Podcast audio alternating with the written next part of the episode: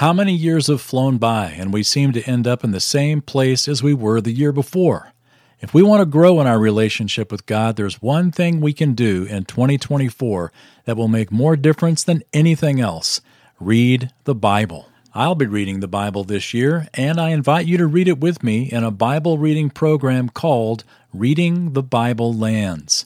It includes Bible Lands photos, videos, and devotionals, and live Zoom calls with me. Find out more at readingthebiblelands.com.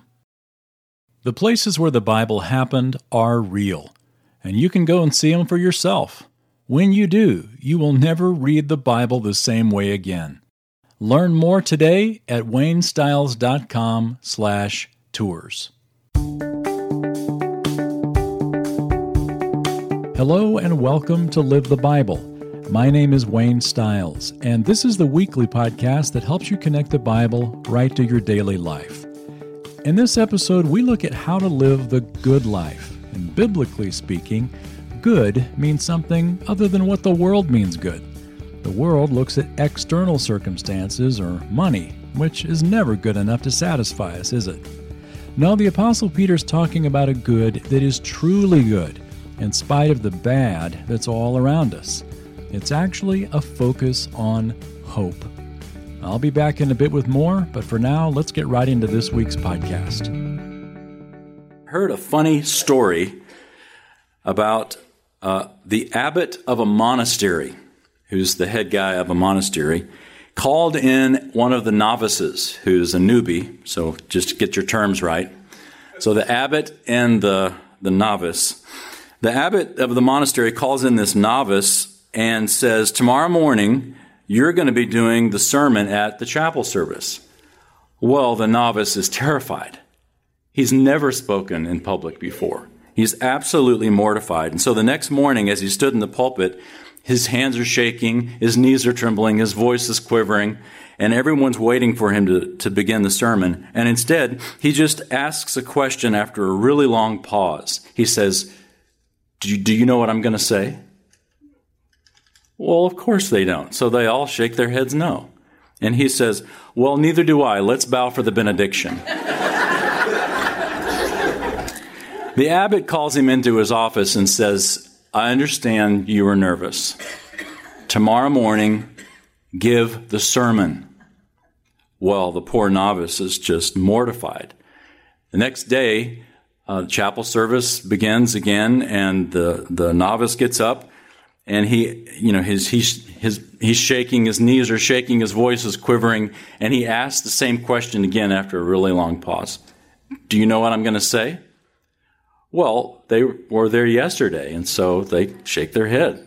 Yes. And he says, Well, then there's no need for me to tell you. Let's bow for the benediction. the abbot calls him in and says, Look, you're going to be in solitary confinement for 30 days if you don't preach the sermon in tomorrow's chapel. So, I mean, the next morning, chapel attendance was at an all time high. Everyone was wondering, what's this guy going to say? Voices quivering, knees are shaking, long pause, and finally he asked, Do you know what I'm going to say? Well, you know, half of them had been there before, and so this sort of had an idea, and they shook their heads yes, and the other half really had no idea. They shook their heads no. And so the novice says, Well, let those who know tell those who don't, let's bow for the benediction. you know, we can all relate to that guy's fear, but yet what wisdom in his simple cop out in his words. Let those who know Tell those who don't. We've got the best news on the planet. Jesus Christ died on the cross to pay for our sins, fully paid for them. And by faith, simply by believing that message, your sins are forgiven, completely forgiven. It's a message that's so simple a child can understand it. So simple a child can believe it. And yet so simple that many will go their whole life offended by its simplicity and not humble themselves to believe it. Let those who know tell those who don't. Well, we know, don't we? We know that good news.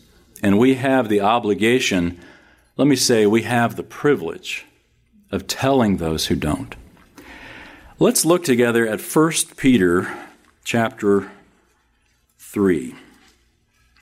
1 Peter chapter 3.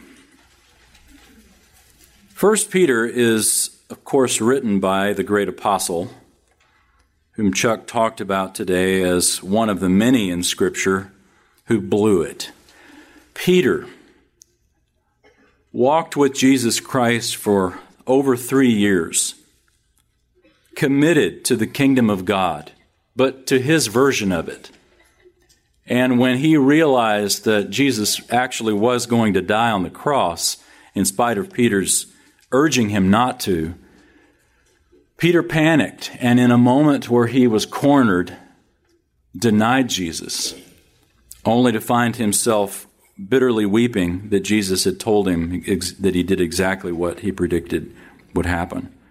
Peter was crushed, but after the resurrection, Jesus had a special one on one meeting with him. 1 Corinthians 15 says that Christ appeared to Cephas, to Peter, had a special personal meeting with him in which we aren't told what happened, but we know what happened. There was reconciliation. You know, the good news about the Lord Jesus is that the resurrected Christ is willing to have that personal meeting with each of us. You know, we get together as a big group, but there's also those moments where we're driving in the car or where we're alone in the closet or where we're walking down, where we catch ourselves in a moment of solitude and God shows up. The Lord Jesus shows up either to encourage us or in that initial moment to open our eyes to what before we were blind to and to help us understand our need for forgiveness and that he meets that need. First Peter has done such a great job at explaining to us the great salvation that we've inherited through Jesus Christ as well as the great privilege we have of living in honor of him. We've seen Peter writing to those of us who are believers, believers in the first century, but also here in the 21st, trying to live out their faith in a culture that's hostile to their faith. He's told us that we can laugh through the tears. That is, that we can have genuine joy as well as genuine sorrow because of our suffering and persecution, side by side. And the reason we can is because we keep an eternal perspective, that we fix our hope completely on the grace that's to be brought to us at the coming of Christ. That our hope and our passion is not for Disney World. It's not for the weekend. It's not for the little simple things that are, that are uh, fun, but then they go away like cotton candy. Our hope and passion is in the coming of Jesus because when he comes, he will take us. Uh, we'll be changed in an instant. It's, it's our resurrection, whether we're living or dead. We will be resurrected in that moment. And we will be in a body that we will have forever. And we will, uh, at least initially, go to, to glory for at least seven years, seven years uh, of the tribulation of literal hell on earth. And then at the second coming of Christ, he returns and we with him to to uh, reign for a thousand years on this very planet. This very planet. Um, that's what I'm just so looking forward to. You know, it's one thing to look forward to Disneyland, it's another thing to look forward to the kingdom of God. And that's our genuine hope. Peter challenges us as he has taken us through this book. Just think through where we've been so far leading up to this end of chapter 3. As I mentioned, he challenges us to think um, big picture, and one of the ways that he does that is to say, look, be committed to the things that last forever. People, God's people, and God's word. In fact, the beginning of chapter 2, he gives us that wonderful metaphor of a hungry baby. And I've been thinking about this this week, and I know we've already taught through chapter 2, and so, you know, we're just supposed to leave that there in chapter 2, but think about it. Think about this wonderful metaphor. because I forget what, what, day it was this week, but uh, a hunger pang hit me. And I thought, oh, I better go eat something. And then I thought about this verse because Peter wants us to think about this verse whenever we have hunger pangs. He gives us that illustration of a child who has this, has this longing for the pure milk of the word like a newborn baby. So try that this week. Whenever you get a little pang of hunger, you know, it's before lunch or it's even after lunch and you want some more lunch, whatever it is, you get that little pang, of hunger. Change that in your mind to, I need to have a hunger for the Bible. Why do we eat? We eat physically because we need it physically to survive. And because we have pangs that cue us in, you need to go eat. Whenever you are discouraged, whenever you are lonely, whenever you begin to feel arrogant, this is a pang as well. And it should be a pang to take us to the Bible. So whenever you're struggling, saying, This is God's pang, this is God's spiritual pang to draw me to the Word. And like a baby, like a little baby, long for the pure milk of the Word so that you may grow in respect to salvation. Wonderful metaphor. I just love that metaphor. And he continues on through chapter 2 to tell us to focus on these eternal things. Um, and then he gives us a few realms to apply the Bible. It's not just enough to know the Word and grow in knowledge of the Word, but grow in application of it. And he gives us several realms that we need to live out the Bible. And they're very practical. First of all, he gives us um, he gives us the, the public realm, that is, in our behavior toward the government, there in chapter 2, uh, starting in verse 13. Then he gives us the professional realm, if you want to take the timeless principle, as he speaks to servants um, submitting to the master, or from our perspective, it would be uh, our bosses. So we've got the, the public realm with the government, the professional realm with the vocation, and then he uh, starts chapter 3 with the private realm with regard to the home. And every one of these situations is, is a context in which it isn't ideal. You're in a situation where you're under an authority that's unjust and in some sense ungodly. And he gives us the example of Jesus at the end of chapter 2, who, how did he deal with the unjust situation that he was in? Verse 23 tells us he kept entrusting himself to the one who judges righteously. Jesus said, Father, you see it, you know the truth. I am going to, I'm not going to revile in return, even though people say these bad things to me. I'm not going to return that. I'm going to trust that with you and leave that with you and let you deal with it in your time and in your way. So, this is how we're to deal with these three areas. And then he sort of sums it up. So, let's uh, begin reading in chapter 3, verse 8.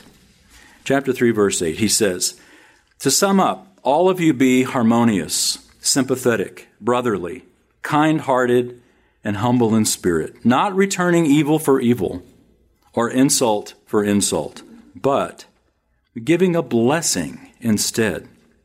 For you were called for the very purpose that you might inherit a blessing. For the one who desires life, to love and see good days must keep his tongue from evil and his lips from speaking deceit. He must turn away from evil and do good. He must seek peace and pursue it. Let's stop there.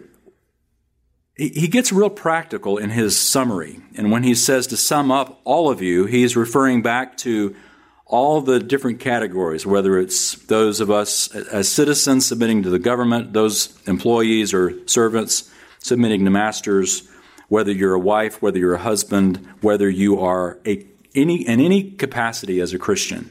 He says, to sum it up, all of you, all of us, be harmonious, sympathetic, brotherly, kind hearted, and humble. And then he gives us that example of Jesus once again in verse 9, not returning evil for evil.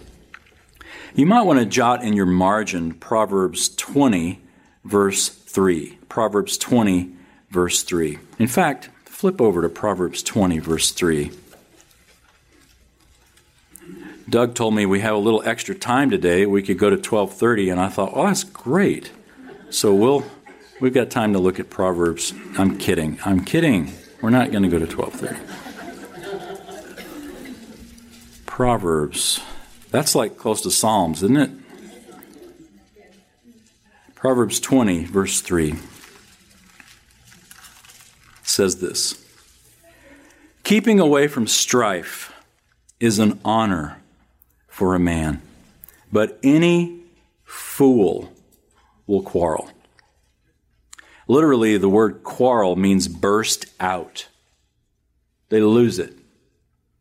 Keeping away from strife is an honor for a man, but any fool will quarrel.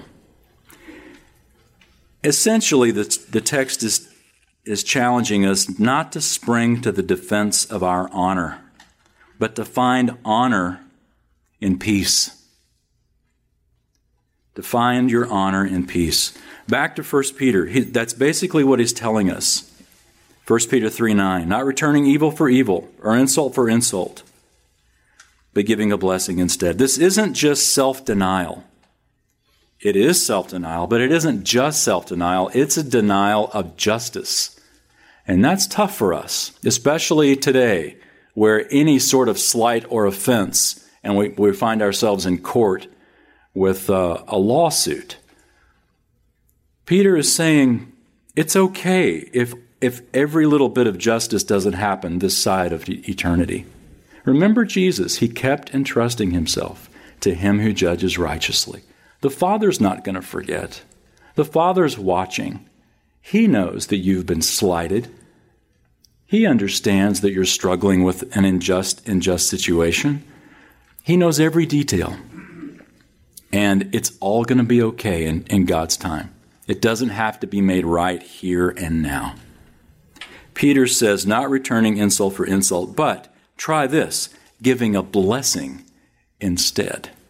Instead of responding in kind, respond in a way they don't expect. Be a blessing, be gracious. And then he tells us why. For you were called for the very purpose that you might inherit a blessing. You were called to inherit a blessing. The word, therefore, inherit is a word that means that you're getting something that you didn't earn, just like an inheritance.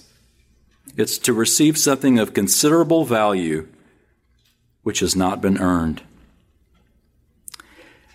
Just like Christ, in his gracious way, gave it up to the Father, we realize that one day it'll all be made right.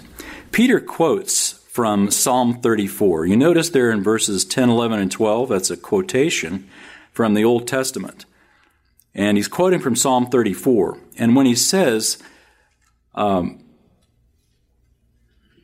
he says, uh, let's see, the word keep. You must keep yourself. The one who desires life, to love, and to see good days must keep his tongue from evil the word there, keep, doesn't mean that you just have the option to, to do this or to not do this your, as far as your tongue goes, but it literally means to keep from continuing. It's a, it's a uh, continually present activity.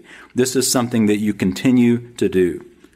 To cease from an activity in which you might be engaged in, go ahead and stop that right now. And the word that he uses here for turn away from evil literally means to lean away.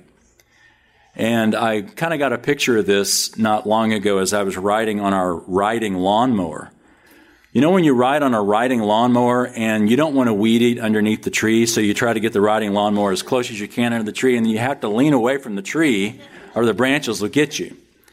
I get that picture when I when I read this word in the original language that Peter means when he says to turn away from evil, or literally to lean away from evil. I mean, your, your, your, your lawnmower is going the direct direction of this, but you lean away from it. You may be in a situation where there is evil present or there's temptation present. Lean away from it. Turn away from it, is what Peter is saying. Have a very intentional um, leaning away from that which is evil. Notice also, Peter goes from talking to all of us to talking to each of us. In verse 8, he says, All of you, But then when he begins quoting the psalm, he gets very personal. He says, For the one who desires life must keep his tongue from evil and his or her tongue from speaking deceit. He must turn away. He must seek peace. So we're meant to take this personally. It's not just a message for everybody and thus a message for nobody. It's a message for each of us. Every single one of us is this is the challenge. If you want a life that is good, you want you want do you desire life? Do you desire to love and to see good days? Interesting how Peter says, here's the way that happens. It starts by how you talk. And it's how you talk. It's how I talk. His tongue from evil. Not just everybody, but the individual. We're meant to take it personally. How we respond with our words, and that points to our own hearts. I read some statements that were written by children about the Bible. These are great.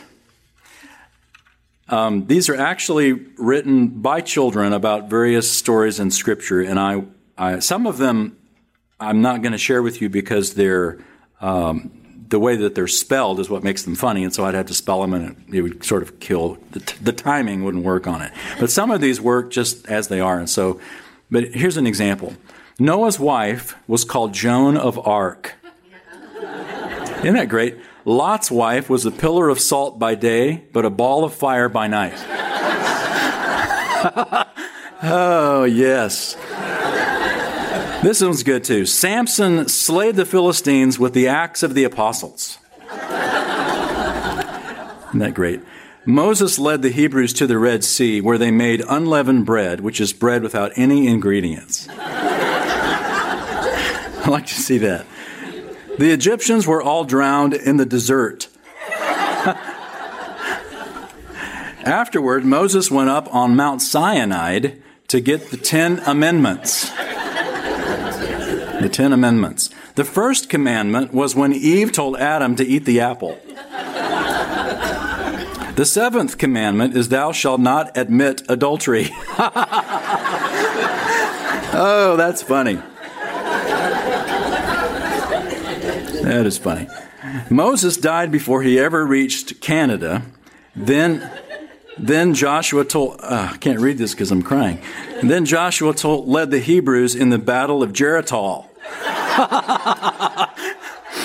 oh, that's good. The greatest miracle in the Bible is when Joshua told his son to stand still and he obeyed him. Solomon had 300 wives and 700 porcupines. Kind of a Freudian slip there.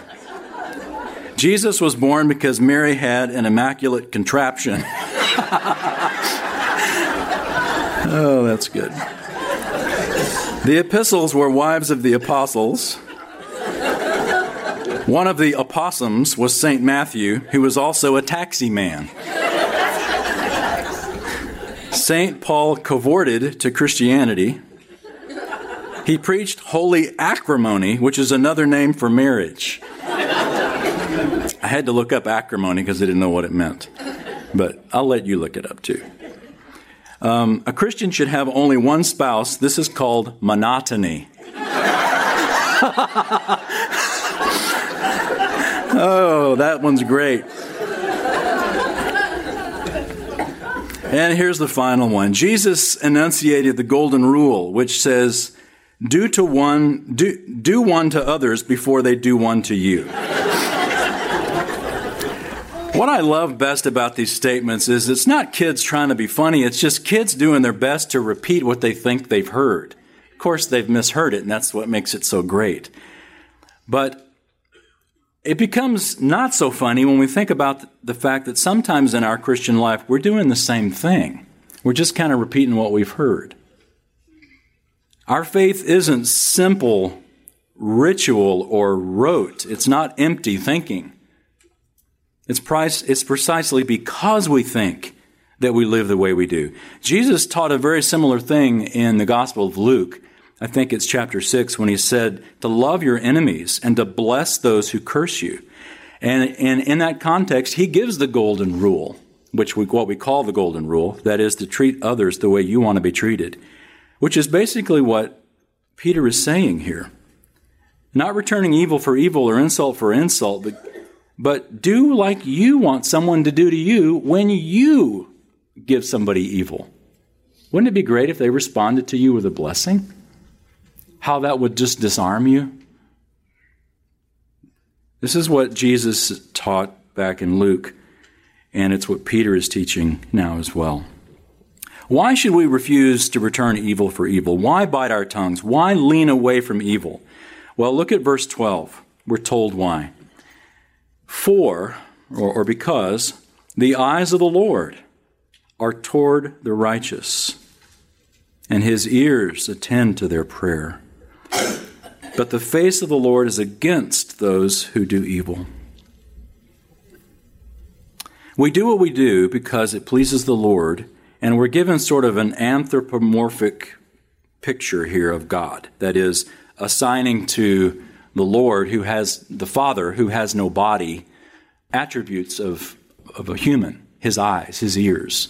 These are metaphors that describe his attention to us. His eyes are on us, are toward the righteous. His ear attends to their prayer. Literally, the Greek text says his, his ears are into their prayers, which is a neat picture when you think of just he's so listening, so attuned to what we're praying that he's into our prayers. He's right there in the midst of it. And then the, the flip side is also true. The face of the Lord is against those who do evil. So he just completely turns his face the other direction. We're told this is why. If you want a life that is good life, to see good days, it begins by how we talk, by how we respond to the evil that's done to us. And we're given a reason, not just to have good life and good days, but because the eyes of the Lord are watching. Hey, everybody, Wayne here. This podcast has been going for months now, and if you've not left a review, you know, your review could really help other busy people benefit from this content. That's because one of the main ways that new listeners find the Live the Bible podcast is through listener reviews. So, would you take just a couple of minutes right now to leave a review? You can do so at waynestiles.com slash podcast. Thank you so much. And now, back to the message. To see good days, it begins by how we talk, by how we respond to the evil that's done to us. And we're given a reason, not just to have good life and good days, but because the eyes of the Lord are watching. The ears of the Lord are attuned to our prayers and to the prayers of the righteous, meaning those who commit to do what Peter is saying. God pays attention to people like that. And he really, really is honored when we honor him in that way. You want the good life, Peter asks, here's how to live it. And with that same thought, he says in verse 13, he asks, Who is there to harm you if you prove zealous for what is good? Now, this is a kind of a best case scenario. We would say nobody. And generally speaking, like he's told us with, with the government back in chapter 2, verse 13, the governors are sent uh, for the punishment of evildoers and the praise of those who do right. You don't want to be stopped by a policeman? Don't speed. It's that simple. But, so his question is who is there to harm you if you prove zealous for what is good? Well, we all know. You know, there's plenty of people wanting to harm us precisely because we're doing good. Because our life is a, is a conviction of theirs, it's a contradiction of their worldview. And so we will be persecuted. We're told that anyone who desires to live a righteous life in Christ will be persecuted. And so Peter goes on and says, ideally, verse 13, no one would harm you, but, verse 14, but even if you should suffer for the sake of righteousness, you are blessed. And do not fear their intimidation, and do not be troubled. When we do what's right and then we get mistreated, the temptation is, well, why be good if it profits me nothing?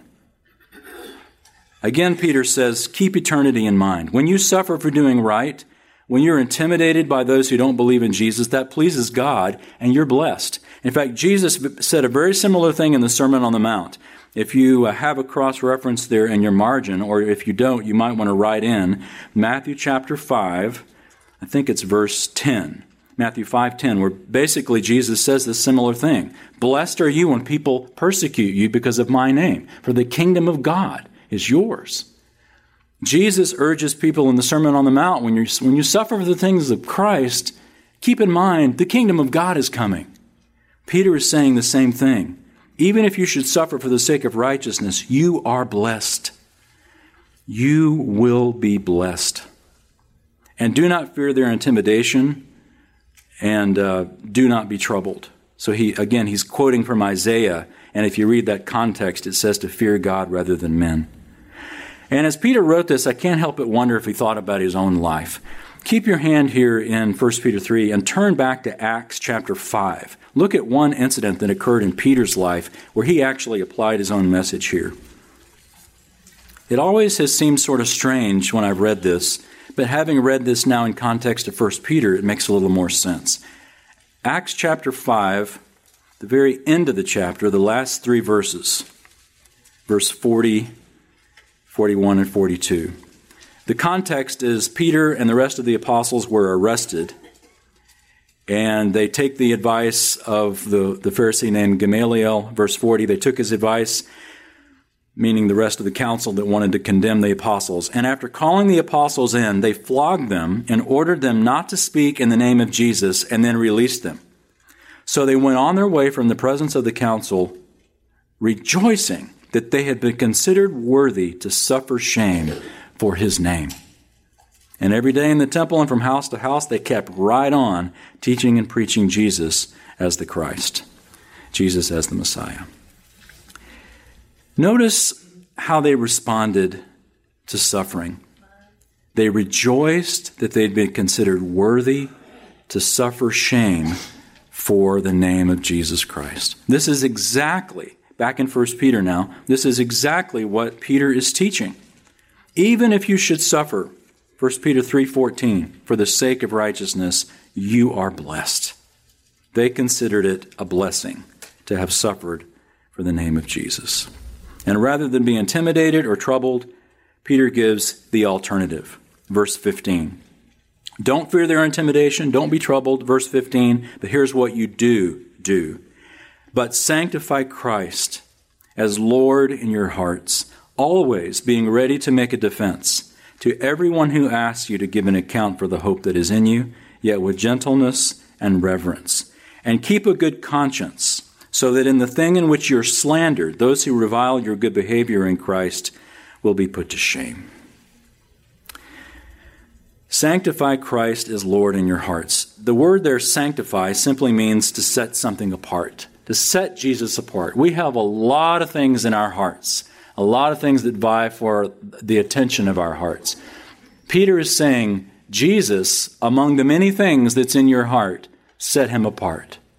Let him be completely unique all by himself. Set him apart. Sanctify him as Lord. He is the master. He is the one that calls the shots. In your heart, set Christ apart from everything else. Make him the total, unequivocal Lord and master of your heart. And he gives us one way that we can do this. He says, always be ready to give an answer to anybody who asks you for the hope that is in you.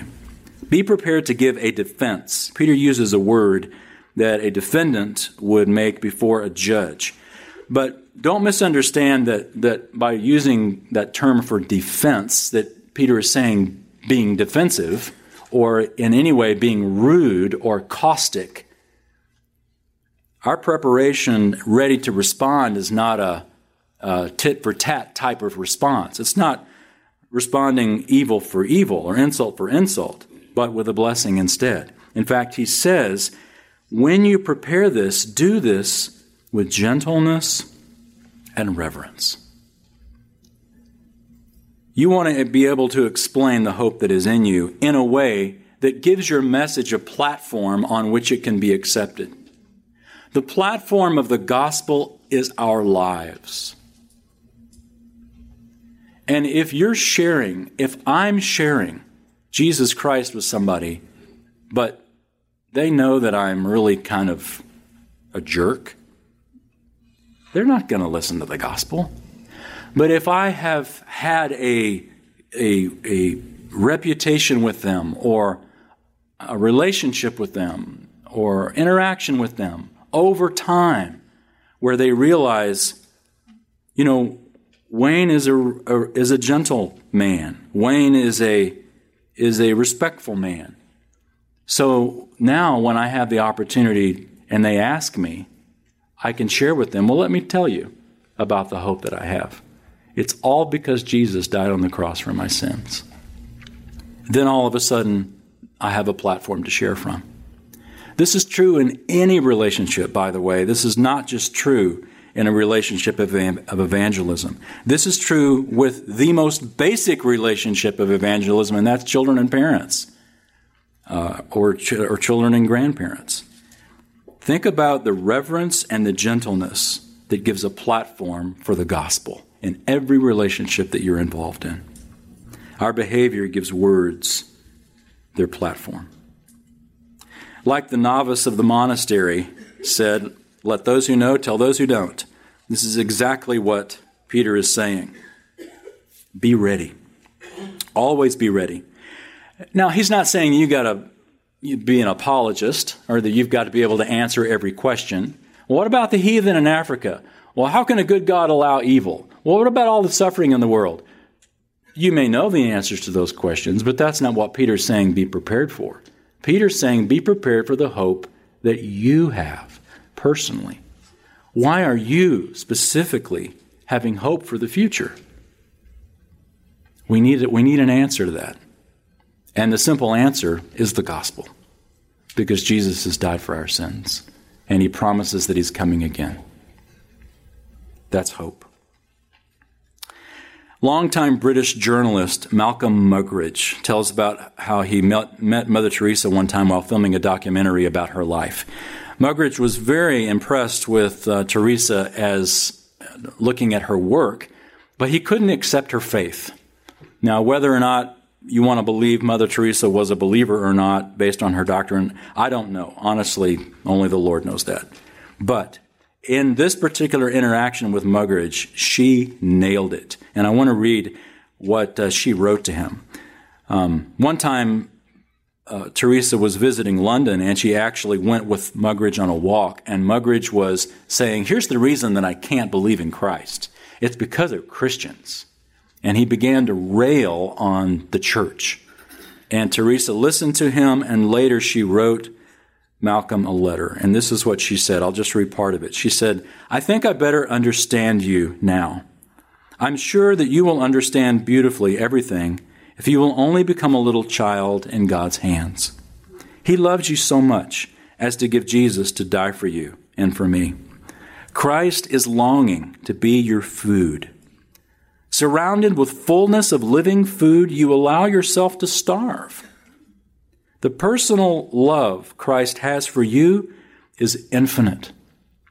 The small difficulty you have regarding his church is finite. Overcome the finite with the infinite. Christ has created you because he wants you. How beautifully said, and so appropriate. In fact, just eight years before Muggeridge died in 1990, he trusted Christ. He finally overcame his objections and he even joined the church. but you know, uh, Teresa had a platform on which she could share the gospel with Malcolm. This is why Peter says in verse 16 that it's important that we keep, keep a good conscience. By keeping a good conscience, he means we keep good behavior. That's, it's the same thing in, in the context for Peter. If you have a good conscience, it's because you have good behavior and you have a platform on which the gospel can have uh, a voice. Keeping a good conscience is, is why we share. Now look at verse 17. Here is a verse that you will never see on a plaque in a Christian bookstore. It is better if God should will it so that you suffer. For doing what is right rather than for doing what is wrong. Anybody got that hanging in their home? We don't either because they don't make those signs. But right there it is, right in the Bible.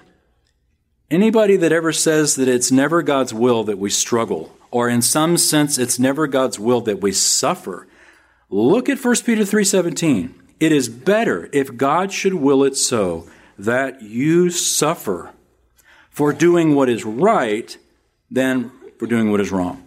So if you got to pick a way to suffer, and by the way, we all suffer, we're either going to suffer for doing right or we're going to suffer for doing wrong. Let's choose to suffer for doing what's right. If God should will it so. I'm currently reading Job again, and that book is a challenge. Uh, working the way through that book. But aren't we glad for the first couple of chapters of Job? That give us the big picture. You know, Job, Job and Job's friends and Job's wife didn't have the understanding of Job 1 and 2. That is, of God and Satan having this conversation about Job, and basically Job's suffering being, uh, I don't know, what's it, say, you want to call it a divine wager, that it almost seemed like a contest. For the Lord was so so pleased with Job's righteousness that he mentioned him to Satan. I hope the Lord never does that for me. Have you considered my servant Wayne? Shh, don't tell anyone about me. But Job suffered, and it clearly was God's will. Why? Well, Job sort of asked that too. And he didn't get a big question why. But one thing Job did get is Job got a greater understanding of the sovereignty of God. Job basically ended by saying, you know, I don't I don't know why, but I don't need to know why. I only need to know that you're in control. And that's where we need to land too.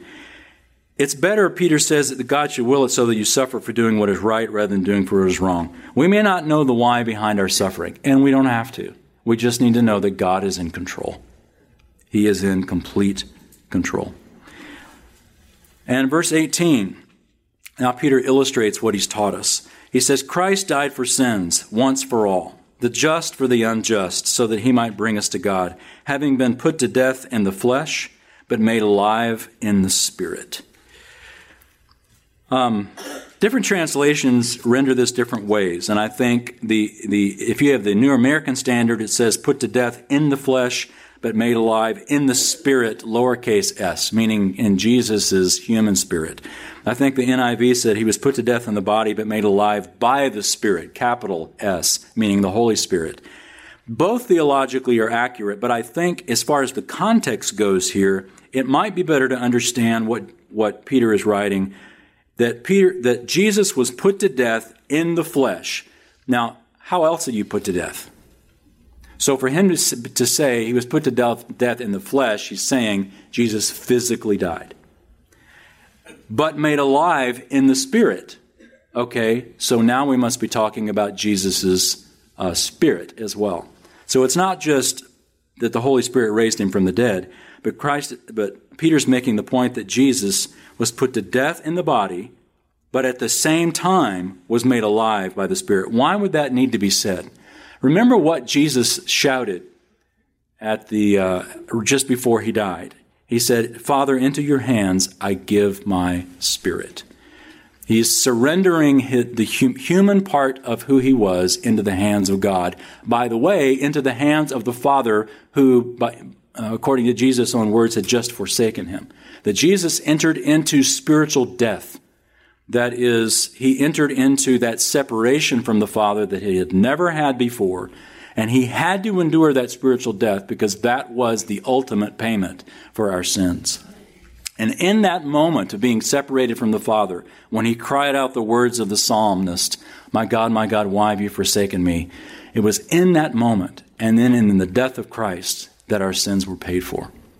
But also, if we want to get real persnickety in the grammar, Christ died for sins once for all. And look at the substitution here. The just, that's Jesus, for the unjust, that's us, so that he might bring us to God. So Christ died. There's the main verb. And then these, these participles explain what happened at the time that he died. He died having been put to death in the flesh, but having been made alive by the Spirit. In other words, at the moment of Jesus' death, not only did he die physically, but that separation from the Father was gone, and he was made alive by the Spirit. And now he is reunited with the Father. And so we're told in verse 19, immediately Jesus went, in which he also went, in, in other words, in his now made alive spirit, his reconciled spirit with the Father spiritually, he went alive and made proclamation to the spirits, that is, the dead humans, now in prison, who were once disobedient when the patience of God kept waiting in the days of Noah during the construction of the ark, in which a few, that is, eight persons, were brought safely through the water. So Peter is using this, this illustration of, uh, of, of Noah to say what Jesus did when he, in between his death and his resurrection. You know, the Apostles' Creed said he descended into hell. Well, maybe Hades. We could go that far because nobody's in hell yet, according to Revelation. Every, uh, death and Hades dump into the lake of fire, but we won't get into all that. But my point is simply to say that between Jesus' death and his resurrection, he wasn't just, you know, twiddling his thumbs waiting for Sunday morning. He went, we're told, and actually proclaimed to the people during the days of Noah. Why would he do that? Why would he, during the patience of God, during the days of Noah, during the construction of the ark, in which a few persons, that is, eight, were brought safely through the water? Well, it probably was that because think about what the flood represented. The flood represented a universal judgment for sin. And out of the universal judgment of sin, eight persons, eight people were saved by faith. That is exactly what Christ had just accomplished on the cross. And so to be able to go to what represented all of humanity at that time, all of the people who had been condemned because of uh, their unrighteousness, this was not a message of salvation. So don't understand if you've got the translation that says preached, it doesn't mean preached like a gospel message. The, the better tr- translation might be proclaimed. It was, it was a proclamation of his victory. It was a proclamation that he was now alive in the Spirit. That is, that the separation from the Father that he endured on the cross, he is no longer enduring. It was a message of victory and power that the resurrection would vindicate in just a matter of days. Um, this is precisely Peter's point now in verse 21, where he corresponds that back to us. He's, he uses the flood as an illustration, and he says in verse 21, corresponding to that, meaning the salvation from, uh, from the water, baptism now saves you. Not the removal of dirt from the flesh. In other words, not water, not the physical act, not the removal of dirt from the flesh, but an appeal to God for a good conscience through the resurrection of Jesus Christ, who is at the right hand of God, having gone into heaven after angels and authorities and powers had been subjected to him. So you take these verses out of context, you've got the ingredients for a nice cult. But if you keep them in context, Peter is saying, baptism, if you understand it the way I'm using it, Peter says, I'm not talking about water baptism in which water baptism is not what saves you. It's the appeal to God for a good conscience through the resurrection of Jesus Christ. It's faith in Christ that cleanses you from all of your sin. Baptism represents that. Years ago, I heard about an odd work of modern art. Uh, an artist had attached to a chair a loaded shotgun with the barrel pointed at the chair. And the gun had a timer on it to discharge at an undetermined time sometime within the next 100 years. So, in other words, you got a chair, you got a shotgun aiming right at the chair, and it's got a timer on it that at a random time over the next century, that shotgun's going to go off and blow that chair to bits. And here's the thing believe it or not, droves of thrill seekers sat in that chair. It's almost like, you know, Russian roulette at the Dallas Museum of Art. By staring, the way you would look at the exhibit is you would sit in the chair and you would stare point blank into the barrel of that shotgun. I know it sounds kind of crazy, but this is true. This is true. Most uh, strange, where they say truth is stranger than fiction. You know, what I would have given to sneak up behind one of them and poke him in the ribs and go, boom! Most of us would never dream of taking such a foolish gamble as that. And yet, how many people, aware of the fact that they could die today, and are aware that the gospel is there for their taking? It's no different than sitting in front of a loaded shotgun without knowing the time that it's going to go off. Jesus, in his great mercy, has died on the cross for all of our sins. And if for some reason you're here today and you've not placed your faith in the one who has died for your sins, don't go another day. There's no need. The good news is that he has paid for your sins completely. And if that's a message that you've already believed, as I have, then the good news is now our challenge.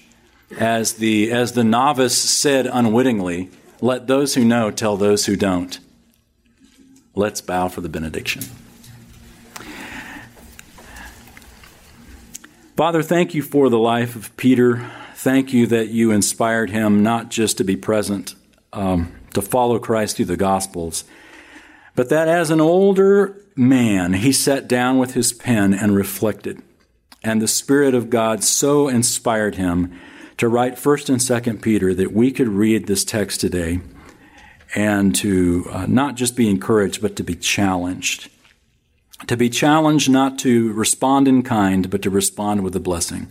Because that's what Jesus did. And we want to live a life that is a good life, a life that is satisfying, one that has a good conscience, and that can sleep at night uh, with a clear head. Father, we ask those of us who know Christ if the, that if there is any today that doesn't, that if they are here and your grace has brought them to this place, that their heart would be opened to the gentle words of our kind and loving Savior, who gave up his life that their life might be saved. They would believe in the Lord Jesus Christ. And we pray in his name. Amen. Thank you for joining me for this episode of Live the Bible. What an amazing portion of Scripture. Sometimes living the good life is simply having a good perspective on life in the midst of a world that desperately needs to see it and hear it. We have a hope that goes beyond Disney World. We have a hope that's rooted in the resurrection of our Lord Jesus Christ, a certain future that lasts longer than a bank account. What a wonderful message to share. Next week, we look at what the Bible says are your best weapons to have a victorious Christian life. You want a victorious Christian life? Well, that's next week. Until then, live the Bible. My friend, I hope you will read the Bible in 2024, and I'd love for us to read it together, seeing the places where it all happened. Check it out now at readingthebiblelands.com.